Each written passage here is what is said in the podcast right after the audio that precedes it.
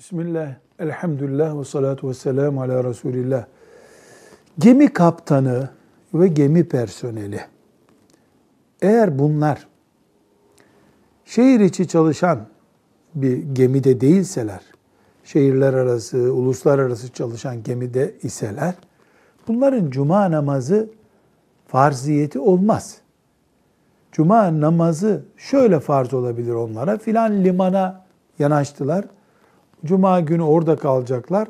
O limana gemileri bağlı olduğu sürece cuma namazına giderler.